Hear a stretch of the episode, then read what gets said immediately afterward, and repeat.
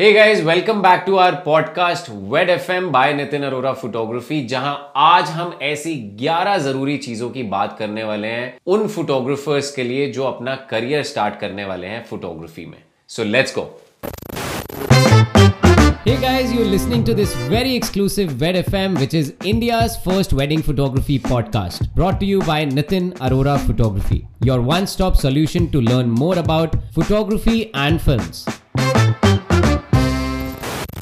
Hey guys, welcome to our channel Nitin Arora Photography Academy. So guys, मुझे इस industry में लगभग 10 साल से ज्यादा हो गए हैं and मैंने अपने एक्सपीरियंस के साथ कुछ चीजें सीखी हैं जो आज मैं आपके साथ शेयर करने वाला हूं।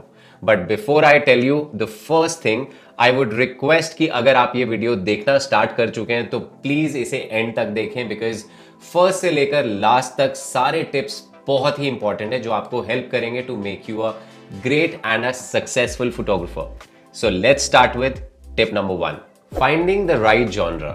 एक चीज जो मैंने हमेशा नोटिस की है सबके साथ, इनफैक्ट मेरे खुद के साथ भी ये इशू था कि फोटोग्राफी एक बहुत वास्ट सब्जेक्ट है और उसमें कई तरीके के डिफरेंट जॉनरास होते हैं। आपने काफी बार लोगों को सुना भी होगा कि कई लोग आपको बोलते हैं कि आपका फोटोग्राफी जॉनरा क्या है, जिसका मतलब है कि आप किस तरह की फोटोग्राफी करते हैं। सो सबसे पहले हमें अपना इंटरेस्ट ढूंढना काफी जरूरी होता है, because in photography you have to have one genre जिसमें आप इंजॉय करें या आपकी पकड़ बहुत मजबूत हो। And I always suggest everyone who is starting their career कि वो हमेशा कुछ टाइम निकालें जिसमें they should try different genres, and वहां से आपको समझ आएगा कि आप किस जॉनरा को अपना प्रोफेशन बना सकते हैं। सो नेक्स्ट टिप जो कि बहुत इंपॉर्टेंट है उन लोगों के लिए जो अपना करियर स्टार्ट करने वाले हैं फोटोग्राफी में, that is photography is a huge investment. सबसे जरूरी चीज किसी भी बिजनेस को स्टार्ट करने से पहले ये जान लेना बहुत जरूरी है कि आपको उस काम को स्टार्ट करने में कितना एक्सपेंस लगेगा या फिर आपके क्या इन्वेस्टमेंट्स होंगे। But before that you need to be 100% sure कि फोटोग्राफी को आप पैशन से प्रोफेशन बनाना चाहते हो, बिकॉज फोटोग्राफी एक सस्ता शौक या प्रोफेशन नहीं है। फॉर एग्जाम्पल, जब आप किसी भी जॉनरा को डिसाइड कर लेंगे तो आपको एक कैमरा बॉडी चाहिए जो कि कम से कम 1.5 लाख की होगी। उसके साथ कुछ लेंसेज भी लेने पड़ेंगे जो लगभग 2 से 3 लाख के आएंगे। साथ में accessories like flash, camera bag, tripod etcetera, जिसका खर्चा आप लगभग मान के चलिए 1 से 1.5 लाख आराम से होगा। फिर एक अच्छा सा सिस्टम जो आपको कॉस्ट करेगा 1 से 2 लाख। फिर किसी भी बिजनेस की शुरुआत करने से पहले एक अच्छी सी वेबसाइट बनाना बहुत जरूरी है, अच्छे से अपने बिजनेस की मार्केटिंग करना and some other miscellaneous expenses. तो मोटा मोटा मान के चलिए कि आपकी इनिशियल इन्वेस्टमेंट लगभग 6 से 7 लाख रुपए है, जो कि छोटा अमाउंट नहीं होता। अब इस पैसे को कैसे और कहां इन्वेस्ट करना है ये भी एक अलग टॉपिक है, जिसके बारे में मे बी हम आने वाली वीडियो में जरूर बताएंगे। बट आपको फिलहाल ये समझना है कि जब तक आपको ना लगे कि आपका मन सच में इस हॉबी को या पैशन को प्रोफेशन में कन्वर्ट करने में हो चुका है, सिर्फ तभी इतना हैवी इन्वेस्टमेंट करें। Now the next step is understanding the audience और योर नीश। अब जब आपने मन बना लिया है कि आपको फोटोग्राफी फील्ड में ही अपना करियर बनाना है, सो उसके बाद जो बहुत लोग समझ नहीं पाते या कभी ध्यान ही नहीं देते वो है अपनी टारगेट ऑडियंस को पहचानना। फॉर एग्जाम्पल, अगर मैं एक अच्छा डिजाइनर हूं और मेरी प्राइस रेंज काफी हाई है एंड मुझे अपना एक स्टोर खोलना है, I would prefer opening a store at a place like Hauz Khas या फिर एम्पोरियो, जहां मुझे पता है कि मेरे गारमेंट्स को अफोर्ड करने वाले लोग मुझे आसानी से मिल सकते हैं। Otherwise it's a waste of money for me अगर मैं अपना स्टोर किसी भी लोकल मार्केट में खोलता हूं। उसी तरह फोटोग्राफी में भी अगर आप वेडिंग्स करते हैं तो आपको ये देखना है कि आपको अपनी कंपनी खोलनी है तो आपके क्लाइंट्स वो होंगे जिनकी वेडिंग्स होनी है, या फिर आपको एज अ फ्रीलांसर काम करना है तो आपके क्लाइंट्स आपके फोटोग्राफर्स होंगे जो आपको काम दे सकते हैं। अगर आपको अपना काम भी शुरू करना है तो आपको ये डिसाइड पहले करना होगा कि आपको इंटीमेट वेडिंग्स करनी है और you have the capability to do big fat weddings, so आपको टीम ज़्यादा बड़ी चाहिए होगी। ये सब चीज़ें आपको ध्यान में रखनी होंगी before you set your audience, ताकि आप उन्हें सही तरीके से टारगेट कर पाएं। Now the next step is investing in your skills. बहुत से फोटोग्राफर्स जो इनिशियली स्टार्ट करते हैं या जो स्टार्ट कर भी चुके हैं, उनको लगता है कि हमें हमेशा अच्छी बॉडी या लेंस में इन्वेस्ट करना चाहिए। बट उसके साथ साथ जो एक चीज़ वो भूल जाते हैं वो है कि ये सब high end cameras and lenses एक मशीन ही है जिसको एक इंसान ऑपरेट करता है, एंड जब तक उस इंसान को उसे चलाने का तरीका नहीं होगा तब तक आप उसे हाथ में कितना बढ़िया इक्विपमेंट ही क्यों ना दे दें, वो बढ़िया रिजल्ट कभी प्रोड्यूस नहीं कर सकता। एंड ट्रस्ट मी गाइज, मैंने खुद इस इंडस्ट्री में कितने लोगों को देखा है जो कैमरा की बेसिक नॉलेज जाने बिना काम स्टार्ट कर देते हैं, या फिर कुछ लोग यूट्यूब से सीख कर ही सोचते हैं कि उन्हें सब आ गया है।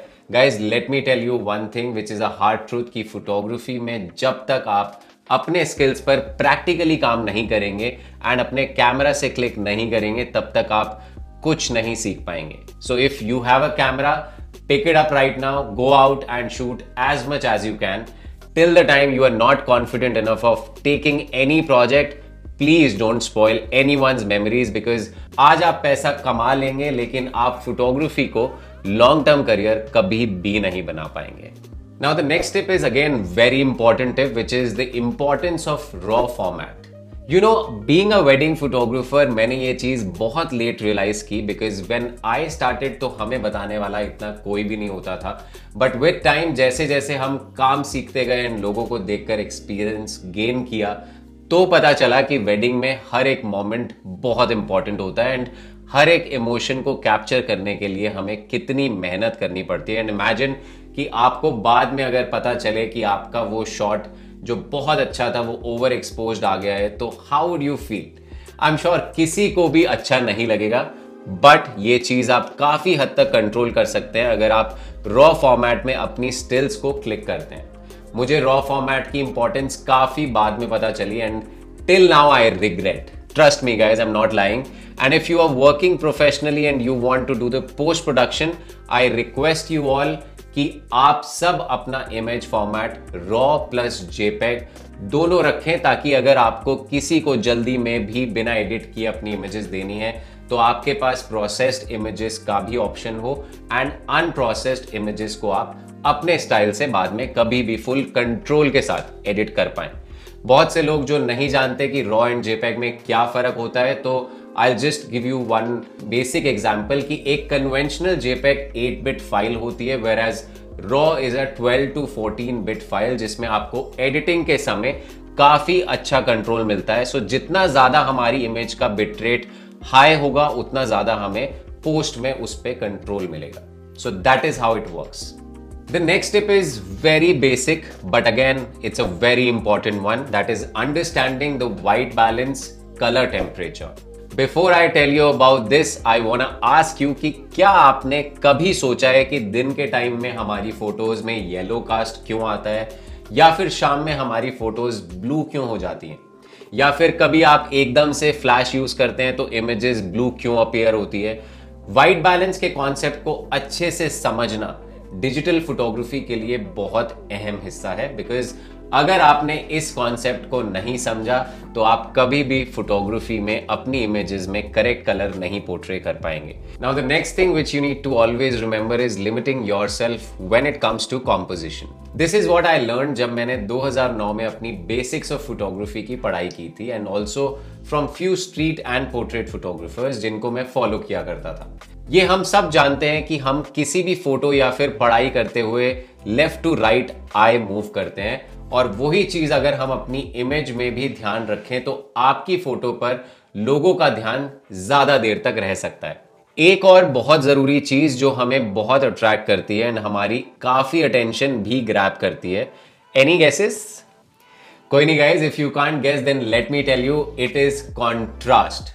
आपने काफ़ी बार नोटिस भी किया होगा कि एक ब्राइट क्लिक की हुई इमेज पर हमारा ध्यान काफ़ी जल्दी जाता है एंड हमें डार्क इमेजेस के कंपैरिजन में ब्राइट इमेजेस ज़्यादा बेहतर लगती हैं। शायद यही एक कारण है कि हमें डे वेडिंग इमेजेस भी ज़्यादा अच्छी लगती हैं because it has more contrast and colours. Similarly if we talk about composition so there are many other rules which we follow like leading line, rule of third, power of triangles etcetera. And with time as you will learn all this.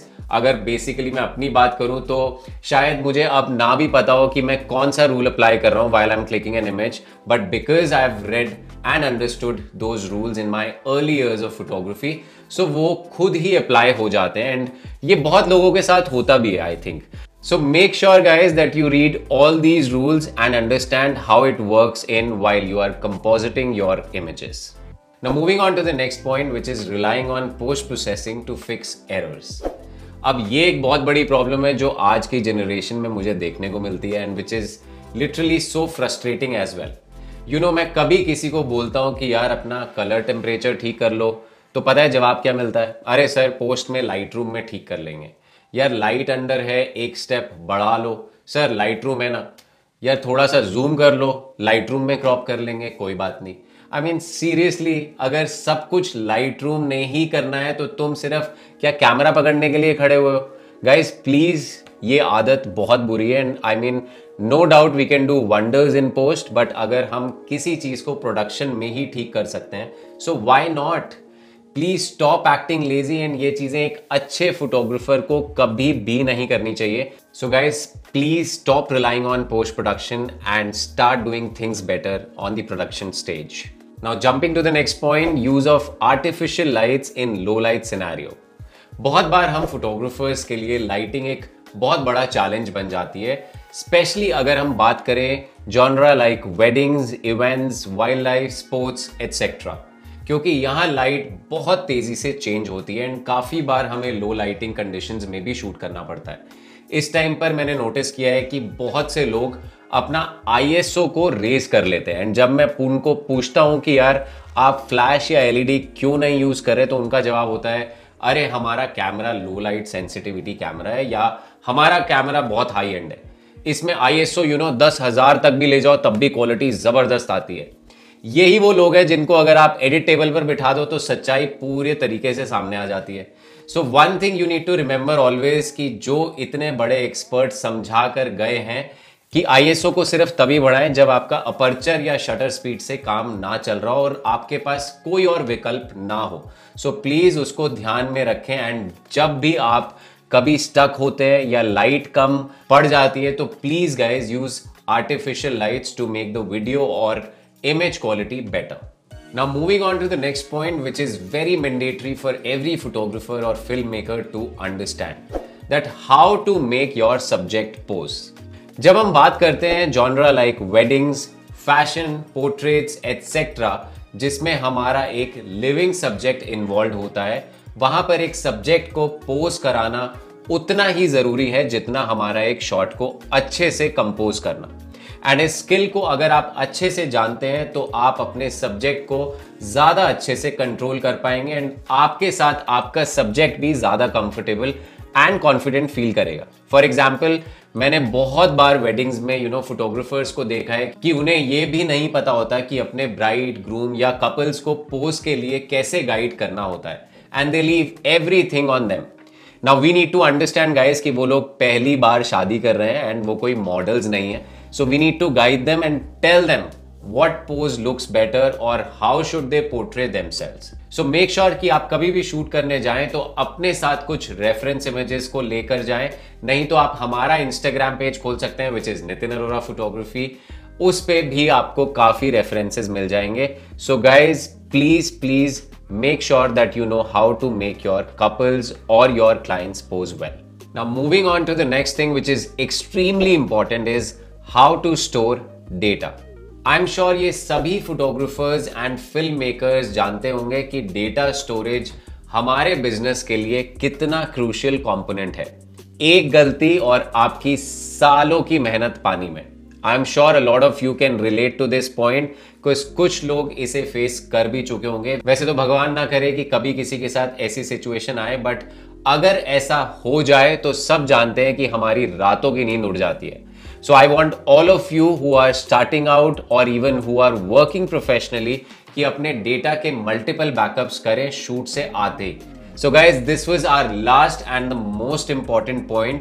मैंने इस चीज़ में काफ़ी struggle किया है और इसको समझने में काफ़ी वक्त लगा है एंड आई वॉन्ट कि ये स्ट्रगल आप लोगों को ना करनी पड़े। Also I would request you all कि जो भी लोग हमें इस पॉडकास्ट पे सुनते हैं वो ज़रूर जाकर हमारा यूट्यूब चैनल भी सब्सक्राइब करें जिसका नाम है नितिन अरोरा फोटोग्राफी एकेडमी, जहाँ पे आपको बहुत सारी चीज़ें सीखने को मिलेंगी related to photography, tips, tricks, tech, travel, reviews and so many other things. So what are you waiting for guys. I am sure podcast सुनने में आपको काफ़ी मज़ा आता है बट काफ़ी चीज़ें देखने को मिलेंगी और सीखने को मिलेंगी YouTube पे भी. So don't miss that and go and subscribe right now. Hey guys, you're listening to this very exclusive Wed FM, which is India's first wedding photography podcast, brought to you by Nitin Arora Photography, your one-stop solution to learn more about photography and films.